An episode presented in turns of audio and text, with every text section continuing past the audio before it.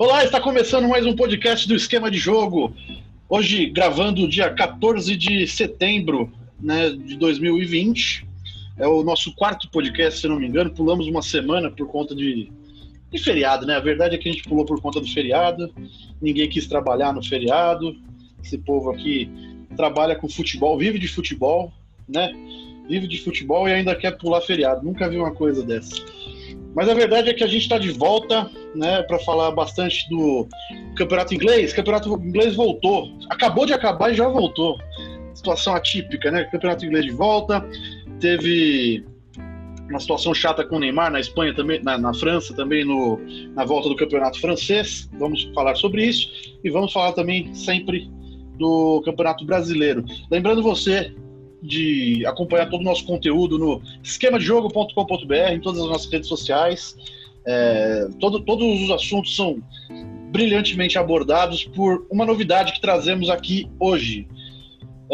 Eduardo Ferreira, o responsável por 99,9% do conteúdo do Esquema de Jogo atualmente, o que deveria...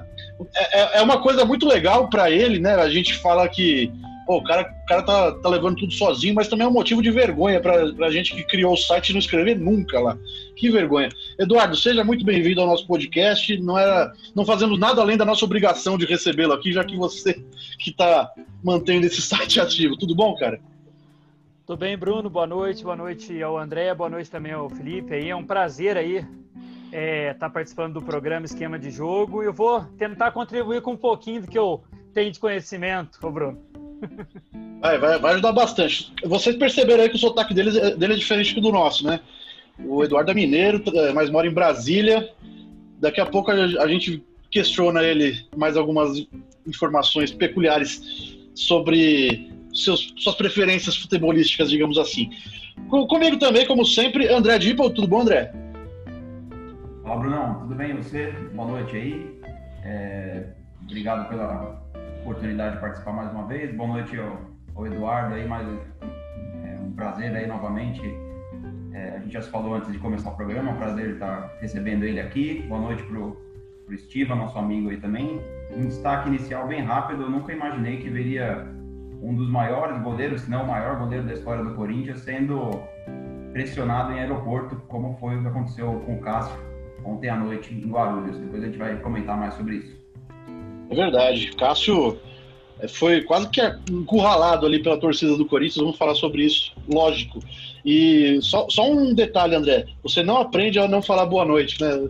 A gente, o podcast não tem horário fixo, o cara escuta a hora que ele quiser, pô, não é boa noite, é bom dia, boa tarde, boa noite. Boa noite para os companheiros, para quem está ouvindo a gente, né? Boa noite, bom dia, boa tarde. Boa vida, né? Boa vida. É o hábito, desculpe. André, o PVC de Valinhos, não fiz essa apresentação aí hoje. E também, como sempre, temos que saudar aqui a presença do nosso companheiro Pacheco do Litoral, Felipe Bandeira, ou Estiva. Tudo bom, Estiva? Tudo bem, eu ia falar boa noite, é a força do hábito, a gente estava acostumado a fazer a rádio era de horário, tinha reprise, mas era de horário. O meu destaque é pro irmão gêmeo Pereba do Van Dijk lá, que quase entregou a vitória do Liverpool na volta do campeonato inglês. Pelo amor de Deus, pareceu, tipo, teve um amigo meu aí que falou que era Lucão de peruca. Mas o Liverpool, o campeonato inglês começou bem. Os times vai se confirmando uma previsão que a gente falou uns 2-3 programas atrás, ou 2-3 semanas, não dá pra saber, né? Porque não teve o programa semana passada. Vai virar algo, tá virando cada vez mais uma espécie de NBA do futebol, né? Tá uns jogos bons, a grande maioria dos times com muita qualidade, inclusive o Leeds do Bielsa, que chegou pisando forte pra cima do Liverpool. Podia ter arrancado ali 2 pontos e teve momentos ali que podia ensaiar uma virada. Vamos falar sobre isso já. Antes disso, vamos passar aqui rapidinho os resultados da Premier League, então. Fulham 0, Arsenal 3, grande estreia do Willian. A gente podia falar bastante do Willian aqui também. Se tiver um tempinho, a gente destaca. Crystal Palace 1, Southampton 0. O Liverpool 4, Leeds 3. Inclusive um jogo bem jogado, muito mais difícil do que qualquer um poderia prever. daqui a pouco a gente vai abordar. West Ham 0, Newcastle 2, West Brom 0, Leicester 3, Jamie Vardy batendo recordes, Tottenham 0, Everton 1, Everton do Ancelotti, boa estreia, boas novidades para a torcida do Everton, a gente vai abordar isso também. Sheffield United 0, Wolverhampton 2, e o meu computador ficou aqui, ó, Brighton 1, Chelsea 3. Os dois Manchesters não jogaram por conta das competições europeias que se esticaram, né, por conta da pandemia. Aston Villa e Burnley também não jogaram nessa rodada. Lógico, City e United seriam os adversários deles. Não sei necessariamente se nessa ordem, tá? Depois, se alguém souber, pode me corrigir. Então, Estiva, já que você já puxou o destaque aí, vamos falar o que você achou primeiro da estreia do campeão e segundo a estreia dos campeões, né? Porque o Leeds foi campeão da Championship também. Uma coisa que eu achei legal, eu não tenho informação se é uma tradição do campeão pegar o time campeão da segundona, né? Ok, eu não sabia isso, ainda bem que o Bruno fez sinal de positivo, não é vídeo, mas aí ele confirmou. Se o Liverpool quiser ser campeão esse ano, eu imagino que queira, porque tem time, não investiu, mas já tem um time muito bom, afinal é o atual campeão. Precisa acertar muita coisa nesse retorno. A defesa estava muito exposta, o time não jogou bem. O Van Dijk teve duas falhas importantes no jogo, mas assim, o principal ali é porque o companheiro a companhia dele da defesa não estava bem, o time deixa ele exposto demais. É aquele jeito do Klopp jogar, de não dar tanto, de compactar o jogo, e acaba sobrecarregando um pouco a zaga. O Leeds, eu imagino que é um time que não vai cair. A boa notícia para a imensa torcida do Leeds, do meu Leeds, aqui no Brasil, que o Leeds não cai esse ano. Provavelmente vai ser um time para brigar ali para a Liga Europa. Acho que mais que isso não dá. O time jogou bem, é uma boa equipe, bem montada. O Bielsa, acho que depois de muito tempo, acho que vai encaixar um trabalho decente. Talvez pela expectativa baixa, principalmente, porque no Lille, por exemplo, que ele jogou lá, estavam esperando muita coisa e não foi para frente, né, com ele. Os dois, o Leeds deu muito trabalho. O Liverpool, lógico, manteve a dianteira no jogo, ele fazia 1-0, o Leeds ia atrás do placar. Mas o time do Leeds é um bom time. O Liverpool, acho que para ser campeão, jogando o início do Liverpool não é tão bom. Eu acho que eles vai ser preocupante. O final da temporada também não foi lá essas coisas. A gente tinha falado aqui da queda de produção do Liverpool. Então acho que para início de campeonato o Liverpool vai ter mais gente disputando o título esse ano. A gente falou até, a gente já tinha comentado. Acho que é bom o Liverpool prestar atenção e correr atrás do Thiago Alcântara aí de uma vez, ver se paga o menino Bayer aí. Sobre esse jogo, na verdade eu queria que você que está nos ouvindo, queria que você respondesse uma pergunta muito pertinente que o Steve acabou deixando aqui. Será que o Liverpool quer ser campeão? Eu não sei. André, o que você acha? Você acha que o Liverpool quer ser campeão? Cara, eu acho que tem alguns fatores aí. Eu acho que tanto o sufoco que foi para o Liverpool ganhar um campeonato inglês, né, depois de tantos anos, eu acho que já vinha de um título da Champions na temporada retrasada agora. Então eu acho que isso por si só já traz um relaxamento natural, assim, né? Eu acho que tirou um bom peso das costas e eu acho que isso acaba, mesmo que minimamente, acaba influenciando um pouco. Eu acho que o Liverpool é um time que, assim, ele tem uma equipe titular muito boa, ele tem algumas boas peças de reposição, mas eu acho que é um time que ainda precisa dar mais uma encorpada, se ele quiser manter o nível que ele estava mantendo, porque os adversários estão se reforçando, os adversários estão melhorando, então eu acho que ele, para não ficar para trás, ele precisava dar uma melhorada no time. Eu acho que ele precisa ainda... Se o Van Dijk estava mal, eu acho que o Liverpool há muito tempo precisa de um companheiro de zaga pro Van Dijk. Lembrando que o Lovren, que já não é lá essas coisas, foi embora, ou seja, uma opção a menos. Mas essa questão do Thiago, que o Estiva mencionou, e a falta de reforço do Liverpool, eu vi uma entrevista do Klopp essa semana passada, ele falando que deu a entender que os donos lá do Liverpool, eles estão meio receosos de investir por conta desse cenário de pandemia, não sei exatamente como é que está a questão financeira, então talvez por isso ainda não tenham chegado para valer no Thiago Alcântara. Eu acho que se isso fosse há 1-2 anos atrás, o Liverpool já tinha contratado. Então, tentando responder a pergunta do Bruno, eu acho que o Liverpool quer, mas também não está naquele desespero mais que ele estava há pouco tempo atrás. Né? Na verdade, ficou uma grande dúvida no ar aí, né? Espero que o nosso ouvinte responda. Será que o Liverpool quer ser campeão? Eu gostei da pergunta. Bom, em compensação, a gente tem o Leeds. O Estiva falou que o Bielsa parece que vai engatar um bom trabalho. Bom, já é a terceira temporada dele lá. Na primeira ele quase subiu, né? Foi até um pecado não subir. Perdeu o acesso nos últimos momentos do último jogo, lá, podemos dizer assim, né? E fez uma temporada bem consistente na Championship da última temporada. Uma temporada consistente na Championship, né, da temporada que passou. E assim, não teve grandes reforços, né, André? Não sei o que você acompanha de movimentação no mercado, mas eu sei do Rodrigo Moreno, que era o atacante do Valência. Inclusive foi sondado pelo Barcelona no meio da temporada passada. Foi até uma surpresa essa movimentação do Leeds e do Rodrigo. Mas de resto, assim, você não vê grandes jogadores. Tem o Kiko Castilha, que é o goleiro deles, e talvez esse Jack Harrison aí, que também é um jogador que já rodou um pouco pelos times da Inglaterra, times menores, mas a verdade é que pouca gente conhece o elenco do Leeds, né, André?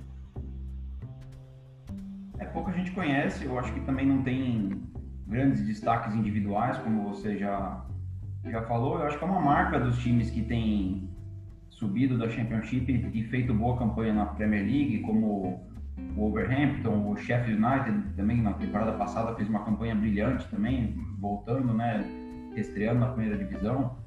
Tudo bem, o Wolverhampton ainda tem umas peças, acho que um pouco mais de destaque, mas acho que tem sido uma tônica, né, dos times que sobem da Championship para a Premier League é o conjunto, né, você não tem às vezes um grande time, assim, um grande valor individual, mas a força acaba sendo conjunto. E agora com o Bielsa, eu acho que é um grande atrativo para a Premier League, né? E inclusive foi confirmada a permanência do Bielsa há pouco tempo atrás, aí, acho que semana passada, né? Não estava 100% definido. Então eu concordo com o Estiva ali.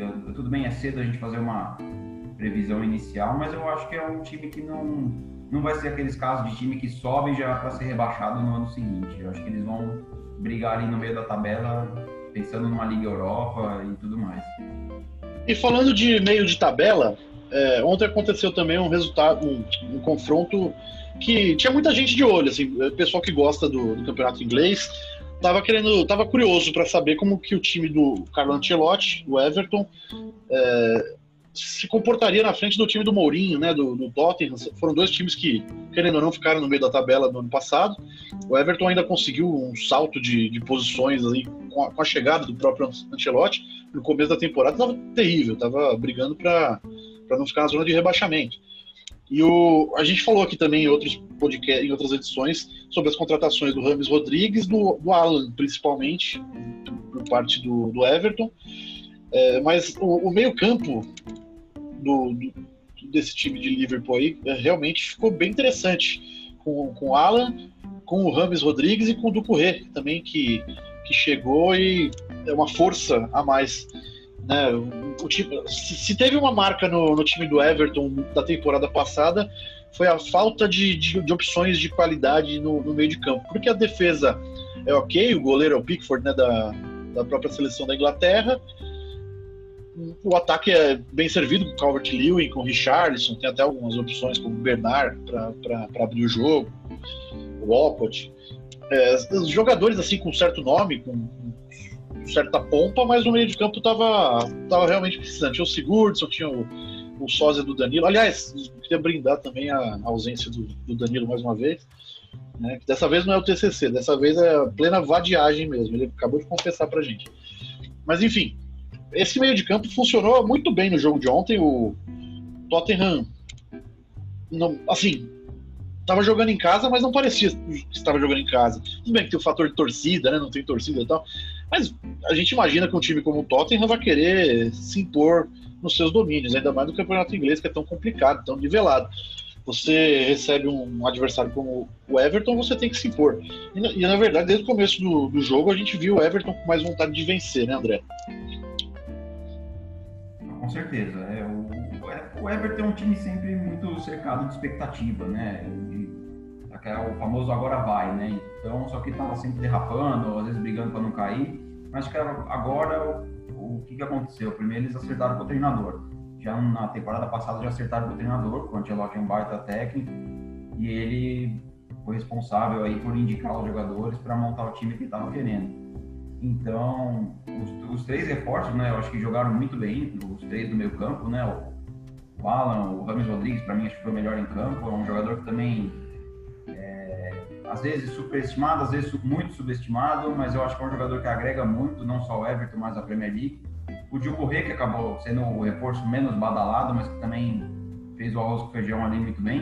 Eu acho que a prova de como o Everton, eu acho que vem forte para essa temporada, é o banco, porque se você pega jogadores que estavam no banco nessa partida, o Bernardo, o Alcott, o próprio Sigurdsson, que entrou no segundo tempo, o Davis, eram jogadores que figuravam no time titular, acho que a grande maioria das vezes. Agora são opções do banco, né? Então, para você ver como o elenco deu uma boa encorpada, né? Então, eu acho que o Everton, se for pegar nos últimos anos, aí eu acho que é o ano que está prometendo mais, assim. Lembrando que o James Rodríguez tem apenas 29 anos, né? Ele já passou por tantos times, já se falou de tantos fracassos, né, na carreira dele. É porque ele surgiu muito cedo e prometendo muito. Passou por um período ruim no Real Madrid, foi emprestado para o Bayern, jogou muito bem no Bayern com o próprio Ancelotti, né? Inclusive recuaram ele em algum momento lá como um segundo volante. Ele correspondeu lá no Bayern. Voltou para o Real Madrid, o Zidane não... A verdade, o Zidane não gosta do futebol dele. O Zidane já tinha também os jogadores dele, né? O Zidane não abre mão do Casemiro, não abre mão do Kroos, não abre mão de ter um sistema lá mais... Que não, a verdade é, não favorece o James Rodríguez. E o James chegou no seu primeiro jogo de Premier League, que muitos poderiam achar que ele podia sentir alguma coisa. Parecia que estava jogando lá há anos. Como o André falou, ele é o dono do time, todas as bolas passavam por ele. Aquele cara que joga aberto pela direita e vem armando pelo meio, vem por dentro, inverteu um monte de bolas pro Richarlison, também é uma coisa pra gente ficar atento durante essa temporada. Mas, enfim, só pra encerrar esse assunto, André, acho que essa postura de mercado que o Ancelotti teve é uma coisa que tem faltado muito ao Tottenham. Não necessariamente no Mourinho, porque o Mourinho está lá também, vamos dizer, há pouco tempo, né, que ele assumiu na metade do ano passado, mas o Tottenham há algum tempo não é um time que brinda o torcedor com grandes reforços, né? Tá manjado. A gente até conversava hoje, antes de entrar no ar, né, sobre a questão do Tottenham, né, que é um time exatamente o termo, né, que ele tá... É um time muito manjado. Acho que desde a época do Pochettino ele já se havia essa crítica ao Tottenham de que o time não se reforçava, né? De que era sempre o mesmo time, era... Até já achei muito estranho quando eles contrataram o Lucas, né? Que acabou se tornando uma boa peça de reposição e no fim até ganhou a posição de titular. E o Mourinho gosta muito dele, com o Mourinho ele sempre foi titular. E eu acho que... Como todo time, eu acho que tem a sua oscilação, e quando chegou essa oscilação com o Tottenham, ele não tem muitas peças de reposição, essa que é a grande verdade. Então, por exemplo, domingo contra o Everton, né, o Dele Alli não estava bem no jogo, ele tirou o Dele Alli e colocou o Sissoko, que já é um jogador mais de marcação, já muda um pouco o estilo do time, mas para quem precisava do resultado acabou ficando elas por elas. Então, eu acho que é um time que se acomodou muito, né, com as boas campanhas que ele estava fazendo, né, mas o Tottenham também é um time que está há muito tempo sem título, né, então uma hora isso acaba sendo um peso muito grande, né, lembrando que o ano que o Leicester foi campeão, o Tottenham foi segundo, né, então ali talvez fosse uma grande oportunidade do Tottenham ser campeão e não conseguiu, chegou na final da Champions, também não conseguiu, acho que já passou um pouco do ponto de fazer algumas contratações mais certeiras, assim, de estreia teve o Doherty, né, o lateral direito que veio do Wolverhampton, que é um bom lateral, né, foi um bom reforço, e também o médio volante, que veio, acho que do Watford, eu não lembro o nome dele agora, o meio campista que estreou também. Fora isso, ele não tem mais nenhuma novidade, assim, nenhum jogador que impacta, igual o James impactou no Everton. Eu acho que o Tottenham... Eu ia encerrar mesmo te fazendo uma pergunta, assim, um jogador que nem o James Rodríguez, com o peso que ele tem, né, depois de fazer duas grandes Copas do Mundo, né, 2014 e 2018. 2018 nem tanto, mas ele era um grande nome. Em 2014 ele foi o craque da Copa, assim, pode não ter sido para a FIFA, mas para muita gente foi. Querendo ou não, ele tem um peso, né, um jogador que passou pro Real Madrid, pro Bayern, né, tem sua relevância. Você imaginaria o James Rodríguez assinando com o Tottenham, com o Everton? Olha, se me falassem isso, sei lá, alguns meses atrás, eu pensaria no Tottenham, né? Pra mim faz todo sentido, é um time que chegou em final de Champions League, como você falou, né? Mas enfim, eu acho que tá faltando um pouco de ousadia de mercado pro Tottenham. Eu sei que ficou muito tempo com a questão da construção do estádio, né? A reforma do White Hart Lane e tal, mas o estádio já tá lá. Já tá lá há 2 temporadas, eles já têm o estádio e o torcedor não tem mais um time que encante os olhos. Falando de mercado, rapidinho, André. Hoje o Chelsea bateu o... Quem que o Chelsea bateu? Que eu já perdi aqui. Brighton. Por 3-1, com as estreias do Timo Werner e do Kai Havertz. O que você pode falar pra gente sobre essas estreias? Olha, sendo curto e grosso sobre os dois, acho que o Timo Werner foi um dos melhores em campo, acho que o Timo Werner foi muito bem. E o Havertz, eu achei ele um pouco tímido, tudo bem, um jogador esforçado, assim... Hoje, né, não falando que ele é um jogador somente esforçado, mas hoje o que mais chamou a atenção dele foi realmente o esforço dele em voltar para marcar, em ajudar o time, mas tecnicamente achei ele um pouco apagado. Ainda não tivemos as estreias, né, do Estiva, do lateral esquerdo, do Ziyech, nem do... Thiago Silva na zaga, então o Chelsea estava sem muita novidade, ainda era um time bem modificado, bem alternativo, assim, né? Mas sobre essas duas estreias, assim, sendo mais direto, eu acho que o Timo Werner foi um pouco melhor. Tinha muita dúvida, muita expectativa para saber como que o Lampard enxergava os dois alemães, né? O Timo Werner e o Kai Havertz, porque ambos podem jogar em várias posições no ataque. Nesse primeiro momento, o Timo Werner começou como centroavante de referência, né, por mais que tenha aberto em algum momento do jogo, e o Kai Havertz jogou como meia direita, pela direita, né, André? Não sei se pode ser um indício de que o Lampard enxerga ambos nessas características, até porque o Ziyech vai entrar no time e ele costuma cair ali justamente pelo aquele lado, né, pela direita, mas o que a gente falou de o próprio Liverpool não está com apetite no mercado, o Tottenham também precisa se reforçar faz tempo, o Chelsea resolveu esse problema. Talvez... mais uma notícia, o Kepa foi goleiro titular hoje, né? Também muito criticado, muita gente pedindo uma contratação de goleiro. O Chelsea até agora não contratou nenhum goleiro, mas o Kepa começou como titular. Atualizando também a notícia, Bruno, a notícia de agora há pouco mesmo, não estou nem te contestando, porque eu vi isso faltando acho que 10 minutos para entrar no ar aqui. O Chelsea fechou com um goleiro acho que é do Rennes, da França, chama Mendy, né? Não sei quantos Mendy tem no futebol mundial também, eu já até me confundo. Mas aparentemente tá fechando com um goleiro aí, e o Kepa hoje, cara, não pegando no pé, mas eu achei uma bola bem defensável o que o Chelsea tomou, então...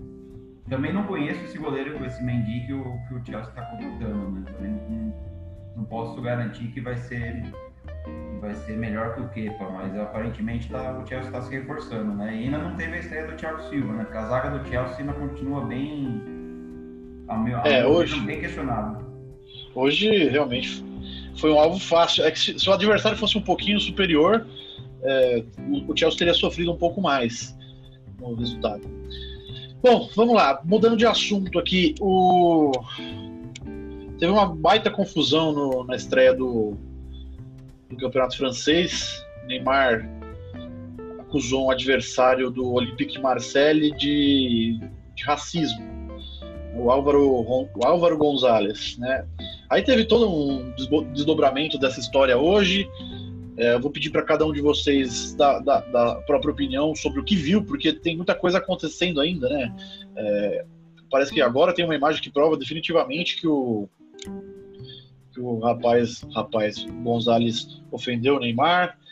E vamos lá, Eduardo, o que você achou desse episódio, cara? Você que tá meio calado aí, faça a sua estreia, brilhe. Ô Bruno, é um fato que assim, a questão do racismo não é só no futebol, é no nosso cotidiano. Eu vejo assim que pela partida, eu pude acompanhar os melhores momentos depois do Paris Saint-Germain, que acabou sendo derrotado, né, por 1-0 para o Olympique. O Neymar também é muito caçado, né, e parece, assim, não sei se vocês concordam, que muitas vezes esses defensores tentam fazer com que, na palavra, parece que o Neymar não tem uma cabeça muito boa. E aí, durante o jogo, ele foi batendo, tem horas que às vezes não dá. E aí tem esse xingamento, como você falou. Foi até soltada uma nota agora, por volta das 6 horas. A Olympique falou que o jogador não é racista, que sempre esteve, mas assim, depois que acontece o fato, a gente sabe que no jogo, no futebol, sempre tem essa catimba também, né? Não vou falar que é certo ou errado, que a gente não sabe. Às vezes nem sempre uma questão de racismo está ligado, para mim, para fazer com que destabilize o adversário. Às vezes tem outros pontos que se fala dentro do jogo e também a gente vai ter que pôr nessa balança também se vai ser racismo ou não. Porque às vezes tem jogador que às vezes fala da mãe, fala de algum parente. Então, assim, eu vi que é um fato muito ruim para a imagem não só do atleta, do campeonato francês também. A França que também não é um país assim que é muito solícito, tem muita gente da África, a gente tem muitos africanos lá, e vejo que pro Neymar também mais não ficou boa, né? Porque assim, se ele tenta partir para cima, faz um lance, faz um drible, alguma coisa, acho que ele estava mais protegido, mas deve ter cansado de tanta pancada que levou. Assim, pancada no Neymar é uma coisa que não é novidade, né? E o Neymar procurar esse tipo de ir pra cima do cara na verdade, o Neymar muitas vezes busca essa pancada, mas, de novo, assim, nada justifica. Eu não tinha emitido opinião ainda, porque até o momento que eu vi, era a palavra do Neymar acusando o González de racismo, não tinha nada que provasse. O que pra mim é muito estranho, porque era muito estranho, porque o VAR pôde ver essa agressão e não tinha visto a leitura labial do cara. Né? Eu acho que a Liga Francesa tem que se posicionar também a respeito disso, né, André? Desculpa, eu estava mutado aqui. Não, com certeza. Assim, você perguntou o que cada um de nós viu, assim, da minha parte eu não vi nada ainda de imagem, não vi nada do lance, né, só de ouvir falar. Eu acho que, assim, sobre o episódio do racismo, para mim, se houvesse a confirmação, se tivesse a prova de que o rapaz lá ofendeu o Neymar com ofensas racistas, para mim, eu sou curto e grosso, nem tenho muito o que comentar. É questão da punição. Eu não sei qual que é a legislação lá para esse tipo de caso, não sei. Mas para mim, meu amigo, é assim, você proferiu uma palavra racista, cara, é punição, 6 meses, 1 ano sem jogar, mais multa, mais o que tiver que fazer. E se torcedor jogar banana no campo, como acontece às vezes na Europa também, o cara nunca mais pisar no estádio. Para mim é isso, esse tipo de coisa que tem que fazer. Não é faixinha antes do jogo, não é hashtag que vai resolver esse tipo de coisa. Para mim é a punição. Então, nesse caso aí, se for comprovado que o cara falou realmente isso, é punir pesadamente. É isso que eu acho. E eu acho que sobre o que o Eduardo tá falando, eu acho que dentro do campo de futebol deve rolar muita coisa que a gente não sabe, acho que 1% do que acontece, do que um fala com o outro, de provocação, de coisas pesadas e tudo mais, né? Mas esse caso do racismo acho que é uma coisa que vai um pouco além da conta. Acho que da minha parte é isso, assim, eu ainda não vi nada do lance, ainda não tive a oportunidade de ver as imagens ainda. E nem vou conseguir saber, porque eu não entendo a língua deles lá, né? Achei que você era fluente francês. Só pra esclarecer. Ô, Estiva, agora é seu momento, eu quero que você... Eu sei que você acompanhou mais que a gente. você discorra, você tem 5 minutos para isso. É muita coisa. Não, mas assim, eu vou ser bem direto assim. Não tem nada que me faça duvidar dessa declaração do Neymar. Tem de outras. O Neymar fala muita mentira, muita besteira por muito tempo. O Neymar não é um santo, não é um santinho barroco, nossa, um cara tipo, super querido. Tal. Só deixa eu me retratar, rapidinho. Deixa eu me retratar. Eu não me posicionei porque eu realmente não tinha visto. Como ficou uma questão muito confusa, o Neymar agrediu o cara, eu preferi ver primeiro o que tinha acontecido. Foi só isso que eu queria. A gente tá entrando no campo da opinião. A minha visão sobre isso. Acho que nesse caso do Neymar, eu acho que não tem nada que me faça que eu coloque o relato dele nesse caso em descrédito. Então é a primeira vez que eu vejo o Neymar fazer isso, né?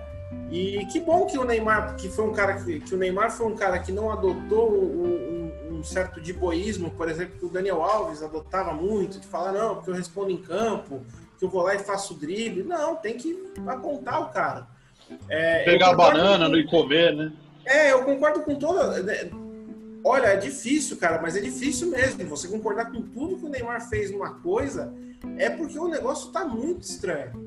O Neymar foi perfeito em tudo. Ele só não foi perfeito, mas depois ele se justificou. Ele pediu desculpa porque ele não foi perfeito. Ele devia ter estreado a chuteira dele nova da Puma na cabeça desse cara.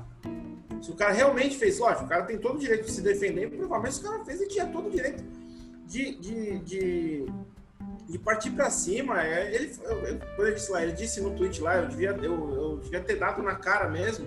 Eu concordo, eu acho que esse tipo de... O racismo é uma violência, racismo e outras violências similares é um negócio que está muito acima do que é uma violência física, do que é uma agressão. Isso você agride moralmente a pessoa. Você está subjugando a pessoa por uma situação dela. A pessoa é negra, a pessoa é indígena, a pessoa é latina, né? E o Neymar, muita gente em redes sociais fala, o Neymar não se posicionava. O Neymar é um cara que ele ficou, de certa forma, blindado do racismo estrutural do Brasil por muito tempo, porque ele era uma revelação do Santos. Todo mundo, sendo que Santos é uma cidade de 200 mil habitantes, que a joia da base é um cara que todo mundo sabe quem é, desde os 14 anos. O Neymar, Robinho, esses caras eram figurinha fácil em Santos, as pessoas sabiam quem ele era. Então, provavelmente porque ele andava com a camisa do Santos a vida, tipo, até ele ficar bem famoso mesmo, ninguém olhava torto para ele no colégio, ninguém olhava torto para ele no shopping, porque ele era o Neymar, né? Por isso que eu digo, o Neymar é difícil o Neymar acertar tudo, né,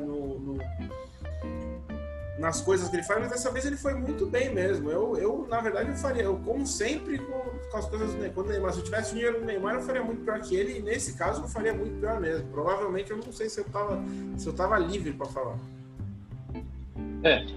Agora tem aquela questão, esperamos, né, que o Neymar siga constrangendo a Liga Francesa nesse caso, porque... Tem que constranger. A Liga Francesa... Tem, eu também acho que o Neymar já...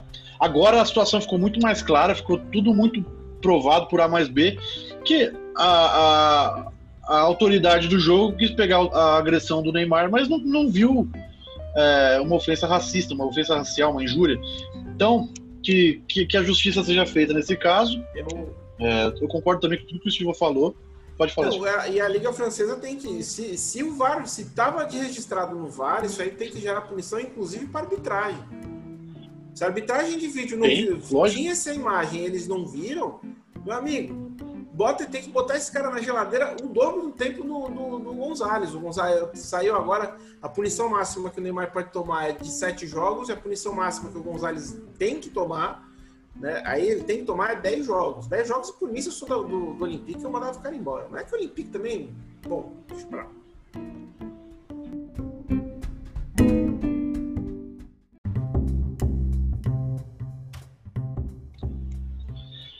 É isso aí. Mudando de assunto agora, esperamos que a justiça seja feita e prevaleça aí nesse caso do Neymar, né? Mudando de assunto, temos o Campeonato Brasileiro também.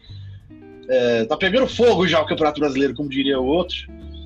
a 10ª rodada, 10ª para alguns, né, 8ª para outro, 9ª para outros, o campeonato é uma bagunça, mas enfim, foi marcada por 3 clássicos, né, o Atletiba terminou 1-0 para o Atlético, clássico Sansão, adoro esse nome, o Estiva deve adorar também, Sansão 2-2 na Vila Belmiro, outro clássico da rodada foi Vasco 3, Botafogo 2, e além desses jogos tivemos Fluminense 2, Corinthians 1, Grêmio 1, Fortaleza 1, Bahia 0, Atlético Goianiense 1, gol do goleiro Jean, quem diria, Atlético Mineiro 2, Red Bull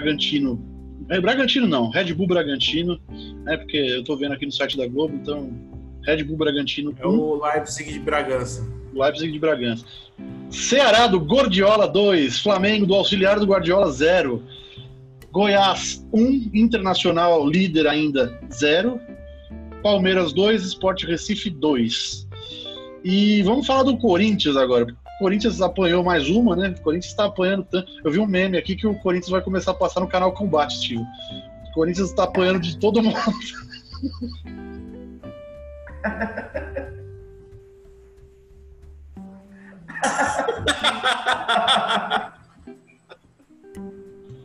O Estiva derrubou o programa. Eu tava procurando um bagulho aqui. Não, então vamos falar com quem tá mais equilibrado, né? No caso eu. O Corinthians chegou lá em Guarulhos e muita gente foi recepcionar calorosamente o elenco do Corinthians lá em Guarulhos. O André deu destaque no começo do programa. O Cássio, pra mim, o maior goleiro da história do Corinthians, foi coagido pela fiel torcida do Corinthians. Quem diria que ia chegar nessa situação, hein? O Eduardo, você que tá mais controlado aí, que você não tá rindo tanto, o que você acha dessa situação do Corinthians, hein, meu amigo?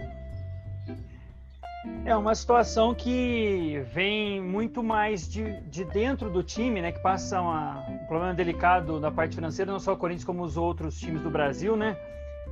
Mas eu vejo que o torcedor não pode invadir, como aconteceu lá em Santa Catarina com o Figueirense, não pode também ir no aeroporto, porque apesar de não tantas pessoas hoje estar viajando por causa do problema que a gente está passando da pandemia, mas o jogador é um trabalhador como outro qualquer. Agora, dentro de campo, o Corinthians não mostra um futebol convincente pelas suas tradições, né, dos últimos anos. Ele tinha uma base que vinha desde a queda de 2007, 2008 começou com o Mano, e nesses 2, 3 anos aí o Corinthians não conseguiu pôr em campo o que o torcedor espera. Agora, eu vejo que esse tipo de coisa, como o Felipe falou a respeito lá do Neymar, que a justiça francesa também tem que ser mais rígida, a Liga tem que ser mais rígida, eu vejo que a justiça brasileira também tem que ser mais rígida com relação a isso. Não são torcedores, são outros pontos nesse caso, Bruno.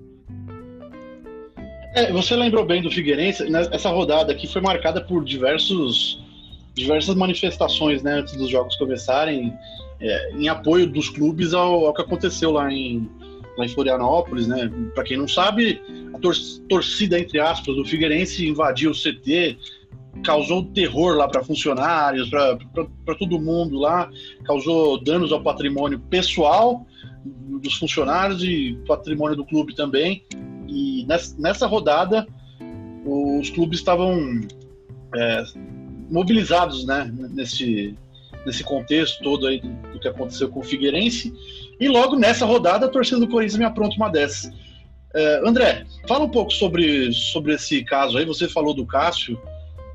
Quem diria, né, que o Cássio ia ser coagido também numa saída de aeroporto em algum momento da vida? Então, é uma coisa inimaginável, assim, né? O Eduardo mencionou essa questão de punição, é só a gente lembrar, acho que 4 anos atrás, quando a torcida do São Paulo também invadiu o CT lá, e deu tapa em jogador, cercou o jogador, ameaçou, o que deu aquilo lá também? Para mim, acho que não deu em nada. Então, assim, eu também acho que não vai acontecer nada, esse negócio do Corinthians, eu acho engraçado, né? No auge do meu fanatismo que a gente tem, que a gente gosta do futebol, deixar minha casa no domingo à noite para ir no aeroporto, para ficar esperando jogador, para você discutir, chamar de vagabundo.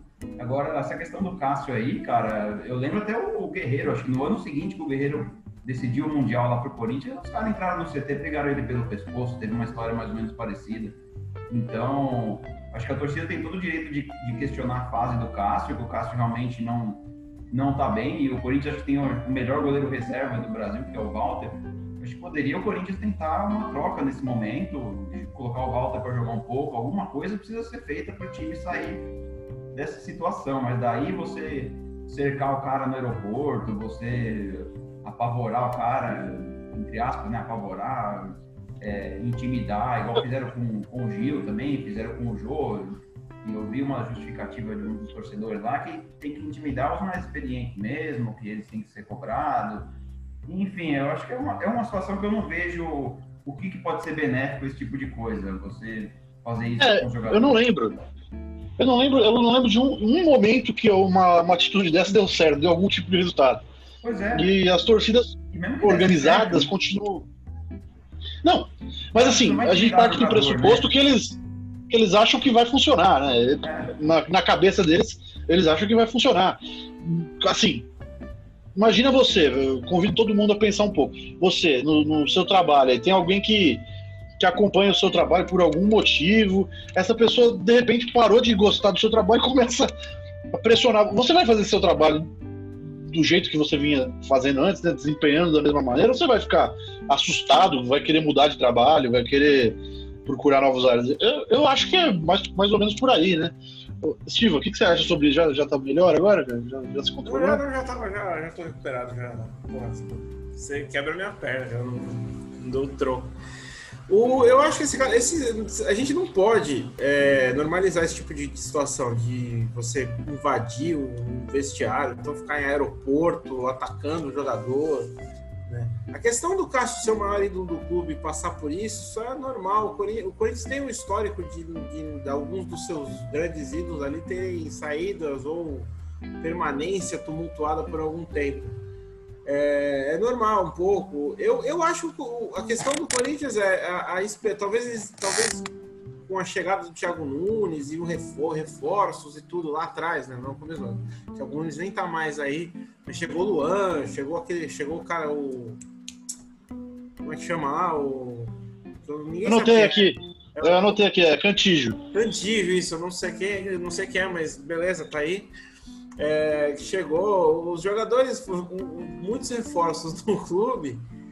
Eu acho que o torcedor estava esperançoso de que, de certa forma, as coisas iam mudar no Corinthians, ia ter uma época mais de vacas mais gordas, e não aconteceu nada. Nada disso. Eu acho que tem a ver com a decepção do torcedor. Não dá para legitimar, mas é um negócio que você esperava que o Corinthians ter confusão. Podia ter feito aqueles protestos mais lúdicos, né? Diretoria Jim Carrey, essas coisas, mas infelizmente... Na faixa de incompetentes. Incompetentes. Aquela famosa... Funciona mais, né? Esses protestos de torcida, em geral, como funciona mais. Até pichar CT funciona, assim, funciona, né? Olha só, o Estiva tá incentivando a pichação, depredação do patrimônio. Pichar CT dá um prejuízo do cacete, fica comprando tinta e pintar, não sei, mas ninguém se machuca, você gera lá um fato novo e filma, fica aquele negócio lá, incompetência, a diretoria de Inquiry era uma bandeira, essa bandeira tinha que ir pro museu do clube. Mas é isso, eu acho que é lamentável passar por... Já teve o caso do Figueirense recente nessa semana, né? Foi terrível também, você chegar no aeroporto, sabe? O aeroporto é um espaço público, tem gente que nem futebol gosta, que tá lá no aeroporto. Eu sinceramente, eu não vi a notícia se era Congonhas ou Cumbica. Cumbica, bicho, Cumbica lá longe, Cumbica fala de mão de qualquer coisa, que os caras foram só por mim, até pra descer do trem é longe, cara. Mas não é tão longe da quadra deles. Mas enfim, a gente tá divagando um pouco. Um comentário quanto a isso, vocês têm um espaço público. Localizar geograficamente, né? O fato é, o Corinthians vem numa fase tenebrosa, perdeu os 2 clássicos do campeonato. Não dá sinais de reação. O Thiago Nunes foi demitido, foi contratado para mudar o jeito do Corinthians jogar. O jeito do Corinthians jogar precisava mudar, né? Porque a torcida não aguentava mais aquele carilismo, né? do que vinha até o ano passado, mas também não é para tanto, né? Para essa cobrança toda. O Corinthians ganhou vários títulos durante esse período jogando dessa forma. Eu acho que... eu juro que eu fui ingênuo de pensar que a torcida do Corinthians teria mais paciência. Juro que eu fui. E tem uma outra coisa que a gente tem que lembrar também nesse caso.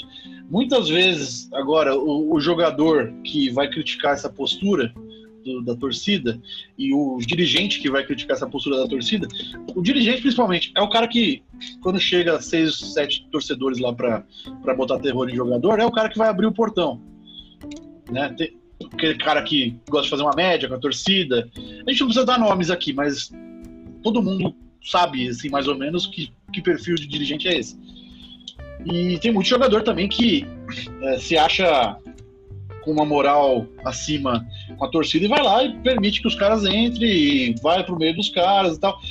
Eu acho que você tem que respeitar o ambiente o ambiente público, que no caso é o aeroporto, e também tem que respeitar o ambiente de trabalho dos jogadores, que é o CT. Assim, o protesto você faz na arquibancada. Hoje você não pode fazer na arquibancada, mas existem maneiras, né? Essa coisa de partir para agressão e de coagir as pessoas, inclusive pessoas que não tem nada a ver com o Corinthians nem com ninguém, eu acho que isso é uma coisa que realmente não faz o menor sentido mais. E falando do Corinthians, teve a notícia agora que o Jô foi suspenso por 2 jogos. Vejam só a justificativa. Não foi por agressão, hein, André? A justificativa foi ato hostil contra o Diego Costa, zagueiro do São Paulo. Para mim, eu andei pesquisando aqui, não sei vocês, mas eu olhei no dicionário. A definição de ato hostil é diferente de soco nas costas. Eu não sei o que vocês vão achar disso, sim. Vamos para o André primeiro. O que você achou dessa suspensão, André? Você montou aí, Bruno, eu não escutei o restante da pergunta, mas deu para entender o contexto de tudo. Cara, não tem nem o que comentar, né? Assim, a imagem é muito clara. A própria CBF já tinha falado que o São Paulo não tinha razão na reclamação, e aí ficou a expectativa por conta do tribunal, né? De qual seria a sentença. Vem 2 jogos, cara. Punição de 2 jogos é punição para, sei lá, para reclamar, por reclamação, por palavrão que o cara falou, por ofensa, uma coisa muito fraca. Ficou barato pro Corinthians, né? Que com todo esse problema que já está enfrentando, sem treinador, torcida pressionando, time jogando muito mal, ali na rabeira, beirando a zona do rebaixamento, e ainda podia perder o jogo por muito tempo, né? Que é talvez o principal jogador hoje de linha do Corinthians, então, que também não está em grande fase, é bom que se diga. Mas acho que ficou barato e, cara, acho que não tem muito o que comentar. A imagem é muito clara do que ele fez, se o tribunal... Ele mesmo pediu desculpas, né? E assim, eu tava na expectativa desse julgamento, não só né, para ver qual seria a punição, mas para ver qual seria a atitude em relação ao árbitro, ao trio de arbitragem e ao pessoal que fica na sala do VAR. Porque foi uma agressão, cara, foi um soco nas costas. O VAR não chamou o juiz para revisar, ou o juiz revisou e não achou. Não, o juiz não chegou aí para a tela. Mas o VAR viu que foi um soco e não recomendou que o juiz fosse ver. Então, assim, no contexto todo de VAR, de dúvidas, nesse momento que todo mundo critica o VAR, eu queria muito ver qual seria esse julgamento até para repercussões contra esse trio e quarteto, sei lá quantos são os árbitros hoje em dia, né, André? Agora foi eu que falei isso, sem microfone. E essa questão do árbitro não ter ido olhar, é uma coisa que você poderia ter mexido no resultado do jogo, porque no lance seguinte o jogo poderia ter feito um gol ali, não era um lance de escanteio, né? Acho que era um lance de escanteio, que o Diego pôs para escanteio, né? Então o jogo poderia ter feito o gol, poderia ter decidido o jogo, você poderia ter influenciado diretamente no resultado, né? E lembrando que a questão que não é o VAR em si, a tecnologia, é a forma como eles estão usando aqui no Brasil, né? Então é uma coisa muito questionável. A gente discutiu no outro podcast a lambança que fizeram no jogo do Santos. Teve aquele gol do Luciano contra o Atlético Mineiro, que até agora não provaram que o Luciano estava impedido. A imagem que eles divulgaram não provou nada. Assim, se eles têm alguma outra imagem mais conclusiva, também não foi divulgado para que acabasse a polêmica. Então, ficou ela por ela. Então, infelizmente, eu sei que não é a pauta aqui. A gente vai acabar divagando, como o Bruno disse, mas... Eu tô desanimado com o VAR aqui no Brasil, porque os caras estão usando muito mal, tá estragando os jogos, você não consegue nem comemorar gol mais, né? Porque você já fica naquela coisa que os caras vão ficar caçando problema para anular gol, parece que os caras têm repulsa ao gol, né? Então, se sair um gol, eles vão buscar um lance de 2 minutos antes, lá do outro lado do campo, para ver se tem um fato novo para poder anular um gol. Então, é uma coisa que tá ficando muito chata, para falar a verdade. Você falou que tá difícil comemorar gol, dependendo do time que você torce, tá mais difícil ainda, né? O Eduardo, o que você achou dessa questão aí? Quanto que o Corinthians ganha, né, entre aspas, por perder o jogo apenas por 2 jogos? Bruno, eu vou mais ou menos na mesma linha do pensamento do André. A punição foi muito branda. E tem um ponto que eu volto de novo, não sendo repetido, na frase que o Felipe falou a respeito do campeonato francês. Porque o jogador, ele é punido, mas a gente tem o VAR hoje, né? O VAR, ele para todo lá, ele tirou a emoção do jogo, mas eles não são punidos. No próximo jogo, o árbitro que apitou o jogo vai apitar uma outra partida, vai fazer a outra lambança e continua nisso. Com relação ao jogo, a pena foi muito branda e é difícil também ter uma análise, né, do que é o julgamento no STJD, porque tem jogadores que, às vezes, como o André falou, dá um soco, toma 2 jogos, outro xinga, toma 5, 6, 7, e às vezes nem cumpre, né, porque aí entra com uma suspensão, eu até brinco, vai lá e dá a cesta básica e paga, né? É mais fácil o advogado chegar e falar assim, quantas cestas básicas o meu jogador tem que doar para ele no próximo jogo que tá aí? Tirar lixo da beira da estrada, né? É mais ou menos por aí, Estiva. A questão do VAR, né? A gente não vai só retomar. O problema do VAR é não... Você vê o jogo do campeonato inglês, vai vendo o jogo depois de muito tempo, né? Tava de mudança aí, agora tá TV a cabo e tal. Tava vendo o jogo do Liverpool. Saiu o gol, a gente tá tão acostumado com o Brasileirão que se saiu o gol, você falou, pô, vai chamar ali o VAR, né? E o cara ali encostou, né? Ih, vai voltar.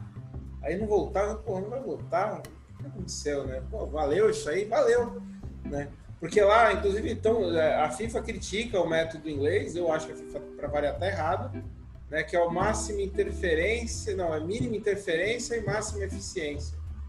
Né, que é eles adotam isso, que é assim, se for um lance flagrante, volta, se não for, fica o que está no campo, tem que ser isso.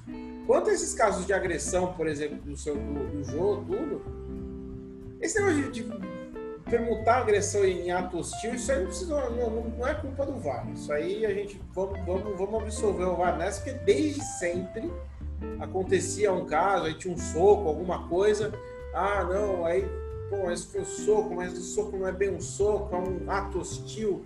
Pô, que qual a diferença de um ato hostil para uma agressão? Ninguém sabe. A diferença... Eu sei.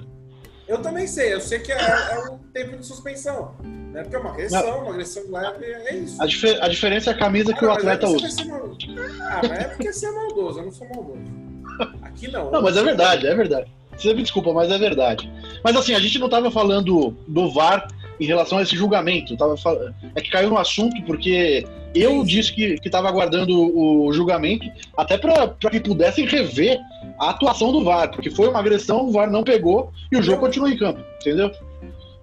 O VAR precisa recuperar, eles precisam reformular o VAR, principalmente no Brasil, você deve precisar reformular as orientações, dar uma reciclada nos caras, é muito ruim isso. É que nem o André falou, você nunca sabe se sai gol, você fica olhando, pô, comemorar, mas se comemorar ser feito de otário pelo VAR, sei lá, né, aí você não comemora, você espera, comemora o juiz apitando. Antes de passar para o próximo assunto, o André lembrou bem, a gente não gravou na semana passada, mas a gente está esperando ainda. Eu sei que parece muita coincidência a gente defender os lances do São Paulo especificamente, mas é que eu acho que muita gente está esperando a definição daquele impedimento do Luciano, porque não há nada que justifique a marcação daquele impedimento, e demorou muito para tomar aquela decisão. Eles traçaram 2 linhas exatamente no mesmo local e até agora ninguém sabe por que aquele gol foi invalidado.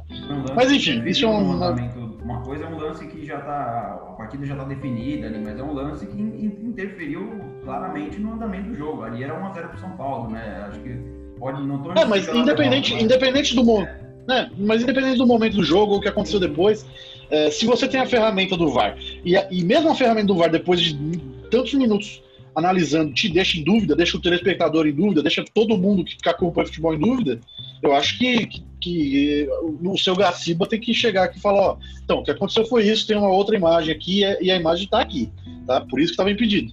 Porque, assim, se eles têm essa imagem lá, eles que mostrem. Pra mim é simples. Agora, vamos falar do clássico do Rio de Janeiro. O Vascão do Eduardo ganhou do Botafogo de Honda. Ontem não tinha o Calu, né? Ontem o Calu tava liberado pra ganhar um diploma. Cara, que absurdo isso, né? O cara foi diplomado, né? Ele ganhou um canudo. Não pôde jogar a rodada porque foi ganhar um diploma. Não, Eduardo, o que você achou do jogo? O que você tá achando? Oi? O Calu jogou o segundo tempo. Jogou? Então jogou, eu caí em fake news. Tempo, ele olha o otário do apresentador caindo em fake news. Calu me calou! Calu calando. Não, essa daí. É, então. Mas enfim, vamos pro que interessa de verdade. Não vai ser editado, tá? Isso aí vai ficar pros altos. O Vasco tá numa sequência muito boa aí, né, Eduardo? Sim, em termos de resultados, sim, Bruno, mas a apresentação do time, o Vasco ainda está muito aquém do futebol, apesar que não tem um time assim hoje, na minha avaliação, que esteja jogando bem, mas o Vasco está aproveitando as suas oportunidades durante a partida. Ontem começou a ter um pouco melhor, mas o Botafogo tomou conta da partida, teve até mais chance, a gente vê os melhores momentos. O Botafogo até poderia ter saído com outro placar. Já no segundo tempo, brilhou um pouco ali a estrela do Cano, né, que toda partida ele consegue marcar um gol. O Vasco fez 3-1, o Botafogo conseguiu ainda fazer o gol, jogada do Calu em cima do Pikachu, e o Babi também, uma bela revelação do time do Botafogo, fez o segundo gol. O jogo terminou 3-2, poderia ter terminado 3-3, o Botafogo poderia ter ganhado. E na avaliação, quem viu o jogo só pelos melhores momentos, acreditaria numa vitória do Botafogo, não na vitória do Vasco por 3-2. Olha, não querendo me defender por não ter assistido o jogo, eu realmente não pude assistir o jogo, mas eu fui atrás aqui, ó. Por formatura em administração, Calu desfalca o Botafogo contra o Vasco. Marfinense vai viajar na França com o intuito de receber diploma pela École de Commerce de Lyon. Não sei como fala isso. Estiva depois pode me corrigir. Mas acontece que ele pegou um avião lá e se juntou à equipe para jogar o clássico. O Eduardo tava falando do Cano e, cara, impressionante. Depois que o Mauro César falou que ele não jogava nada, era um gol atrás do outro, né, André?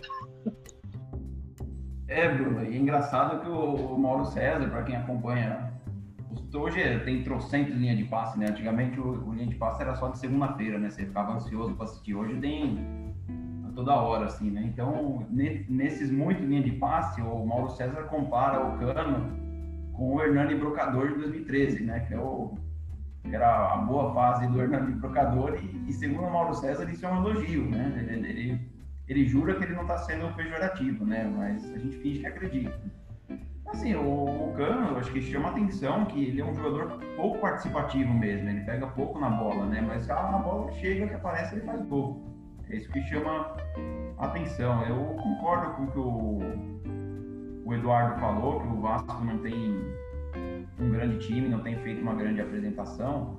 Acho que se serve de consolo para o Vasco e para todos os torcedores, a gente não tem, como o próprio Eduardo falou também, a gente não tem um grande time hoje.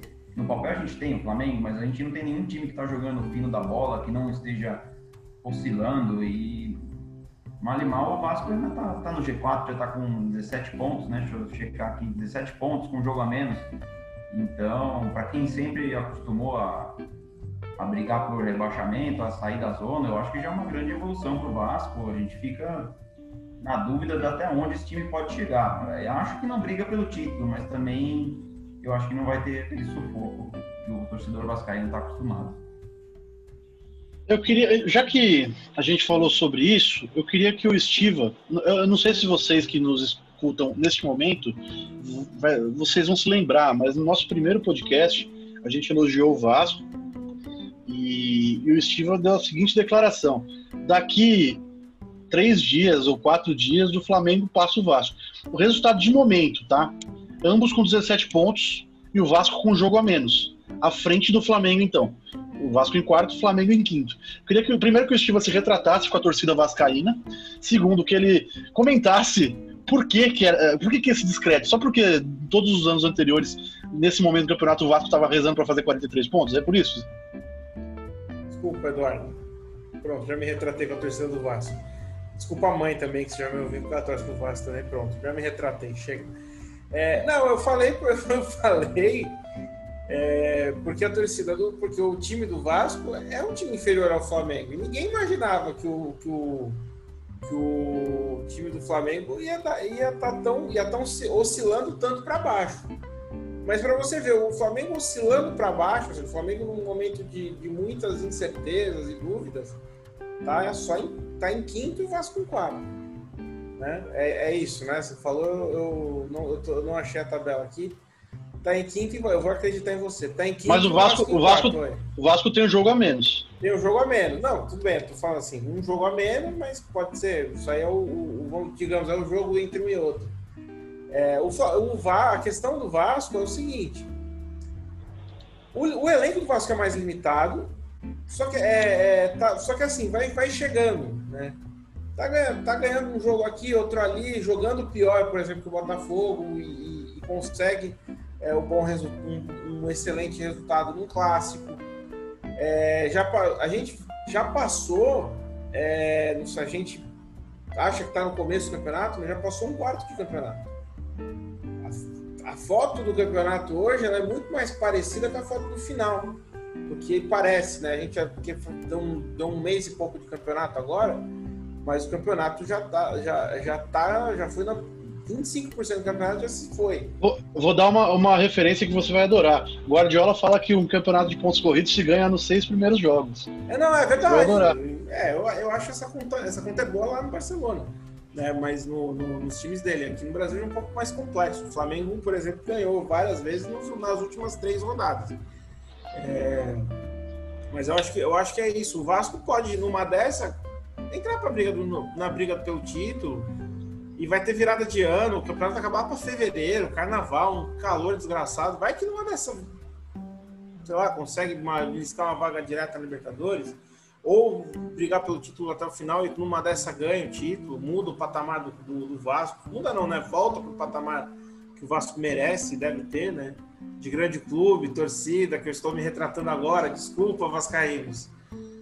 Pronto, já me retratei. Então é isso. A gente precisa falar ainda do clássico paulista, né? O Sansão, que o Estiva tanto gosta dessa denominação. Acho que é só isso, né? A gente já combinado a pauta é essa. Temos 8 minutos para falar do clássico de Santos e São Paulo e nos despedirmos da audiência. Será que a gente consegue? Vamos tentar. André, o que você achou desse jogo de sábado? São Paulo com o Gabriel Saro. Deixa eu primeiro fazer uma observação. O Gabriel Saro era muito criticado, inclusive por esse que vos fala. E o cara resolveu jogar tudo que ele tinha para jogar nesse jogo. Fez os 2 gols do São Paulo. Só uma coisa, ninguém observou isso, pelo menos eu não vi ninguém observando nos programas. O Gabriel Saro mudou de posicionamento nesse jogo. Ele jogava um pouco à frente do Tietê, pela esquerda. Nesse jogo, basicamente, ele foi um ponto direito, meia direita. Ou seja, chegando muito mais no ataque do que ele costumava chegar.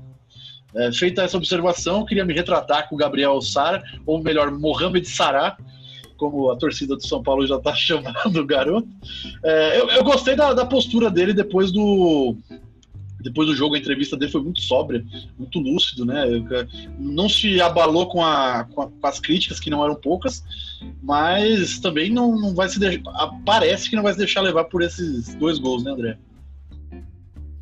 E a postura dele depois do jogo, eu concordo com você. O repórter da Globo, não vou mencionar o nome aqui, do Sport TV, tentando jogar o cara contra a torcida. Você vê que o Sara dava uma resposta boa e ele ficava instigando, mas enfim. Assim como o Bruno tá usando Estiva, todo mundo que o Bruno critica, o cara desencanta. Então ele podia continuar assim, que tá dando certo, né, com a torcida do São Paulo. Acho que é um jogo que assim, você fala em clássico, empate não é ruim para nenhuma das equipes, mas tipo, o São Paulo ficou um sabor amargo ali, né, pelo que o time jogou. Eu acho que pela perspectiva que tinha após o primeiro tempo, né, que o time ganhando e tudo mais, eu acho que o empate acabou ficando com gosto amargo, ainda mais do jeito que veio, com uma falha individual do Volpe, o jeito que ele armou a barreira ali, enfim, e a bola foi em cima dele, apesar que o primeiro gol do Gabriel Sara também foi uma falha individual do zagueiro do Santos, mas eu acho que foi um bom jogo, foi um bom clássico. Eu acho que o primeiro tempo foi, o São Paulo foi melhor, no segundo o Santos foi melhor, tivemos aquele problema do apagão lá, que ficou quase 20 minutos paralisado. Isso não é novidade nenhuma, né? Depois o Estiva pode falar sobre isso, mas parece que aquele refletor da Vila Belmiro não gosta de ficar aceso. E nessa pausa, logo depois que voltou, o Santos já empatou o jogo, né? Então, mas eu acho que foi um bom jogo, eu acho que não é aquele... Eu acho que é o tipo de jogo que as duas torcidas saem um pouco satisfeitas e um pouco chateado, porque faltou pouco para que um dos dois tivesse ganho a partida, mas eu acho que foi um bom clássico. Ô Eduardo, os dois ainda têm Libertadores para jogar, inclusive vão jogar agora. O Cuca chegou, assim, era um cenário de terra arrasada para o Santos. O Santos não conseguia produzir nada com o Gesualdo. Já teve boas melhoras o time do Santos, né, nas mãos do Cuca. O Marinho jogando fino da bola, o Soteldo também sempre muito bem. Qual a perspectiva você vê do Santos e do São Paulo para a Libertadores, antes da gente passar para o Estiva, para a gente encerrar? Em relação ao São Paulo, a perspectiva minha é maior. Não sei vocês aí que acompanham mais o futebol de São Paulo, mas eu vejo o time do São Paulo um pouco acima do Santos, apesar do empate, como o André falou ali. Apesar dos gols, da falha individual, mas o São Paulo ele teve mais domínio durante os 90 minutos. E uma falha individual, vamos dizer assim, do goleiro, que acabou tendo uma infelicidade ali na armar a barreira, tomou um empate. De um contexto geral, eu vejo o São Paulo que ainda tem um crescimento, apesar das críticas. Para mim, falta o São Paulo conseguir fazer os gols. E o Santos ainda tem um trabalho um pouco mais árduo aí na mão do Cuca, o Bruno. Que agora tem o jogo da Libertadores, é outro foco. O São Paulo na Libertadores, ele, se eu não me engano, ele tem uma derrota e uma vitória, né, contra a LDU. Vocês podem me corrigir se eu estiver errado. E o Santos, ele vem de 2 vitórias, 6 pontos, então o Santos tem um caminho um pouco mais tranquilo para a Libertadores, mas eu vejo o São Paulo ainda conseguindo a classificação na Libertadores e chegando ali, até se conseguir ter uma sorte ali, brigar pelo título. Olha lá, otimismo em relação ao São Paulo, que nem o torcedor do São Paulo demonstra ultimamente, hein, Estiva? Como é que você vê essa... Primeiro fala rapidinho desse apagão da Vila Belmiro aí, porque você deve saber mais do que a gente, que esse negócio acontece bastante. Aí você encerra falando sua opinião sobre o clássico. A Vila Belmiro, eu lembro a época da iluminação, da mesma época da iluminação que o São Paulo também trocou a iluminação, que aí o Santos lançou, era a iluminação da Philips, que era a melhor iluminação da América Latina. Realmente, você ligava a luz da Vila Belmiro, iluminava até o Boqueirão, assim, era claro o negócio, realmente, né? Eu morava mais perto do que eu moro hoje, e era um prédio alto, dava para ver tudo aceso, só que isso aí já se vão uns 15 anos por aí, e acho que eles não trocaram essa iluminação, então vai falhar, óbvio, né? Quanto ao clássico, eu vou falar mais da perspectiva da Libertadores, né? Eu acho que para o São Paulo o problema não é o time, são os outros 2 times que estão na briga, a LDU e o River Plate. Tem que ver como é que vai voltar todo mundo agora nesse pós-pandemia. Antes, o São Paulo vinha num crescimento, numa evolução boa, pegava o River numa condição até de favoritismo, um certo favoritismo, tudo. Agora já não sei como, a gente não sabe como voltar os times da Argentina. A Argentina acho que ainda não voltou. O River tá sem jogar, tá em pré-temporada eterna. A LDU eu não sei, o Campeonato Equatoriano não acompanho. Tem que esperar para ver. Às vezes o São Paulo, né, se tá um ritmo de jogo maior, consegue 2 vitórias ali, vence o River na próxima rodada. Eu acho que vai repetir, né, os 2 jogos. E aí já muda de figura, já fica com uma situação muito mais confortável na fase de grupos. O Santos já tem 2 vitórias, tem um grupo muito mais acessível, acho que vai ter uma situação mais tranquila. A coisa vai se desenhar mais depois das oitavas, né? Vamos ver os cruzamentos, tudo. O Santos, de fato, tem um elenco mais curto que o São Paulo, mas tem condição, tem alguma... Tem... tem como conseguir ali bons resultados e mais para frente, mata-mata, sem torcida, as coisas, é um campeonato totalmente diferente do que a gente já viu. Aí, então, esse foi mais um esquema de jogo. Eu tenho que terminar rapidinho, que tem 1 minuto para encerrar. Não vou nem falar para vocês falarem tchau, tá? Eu falo tchau por vocês, aí na próxima a gente entra já falando tchau e oi. Obrigado, gente. Obrigado por acompanhar a gente até aqui. Foram exatos 80 minutos de bostejos, né? 80 minutos de bostejos no seu ouvido. Quem escutou até aqui, espero que tenha gostado. Trouxemos um participante de mais categoria, né? Que é o Eduardo, o cara que tá mais antenado com as notícias. Porque se depender de André, Estiva e Bruno, no caso eu, a gente tá ferrado.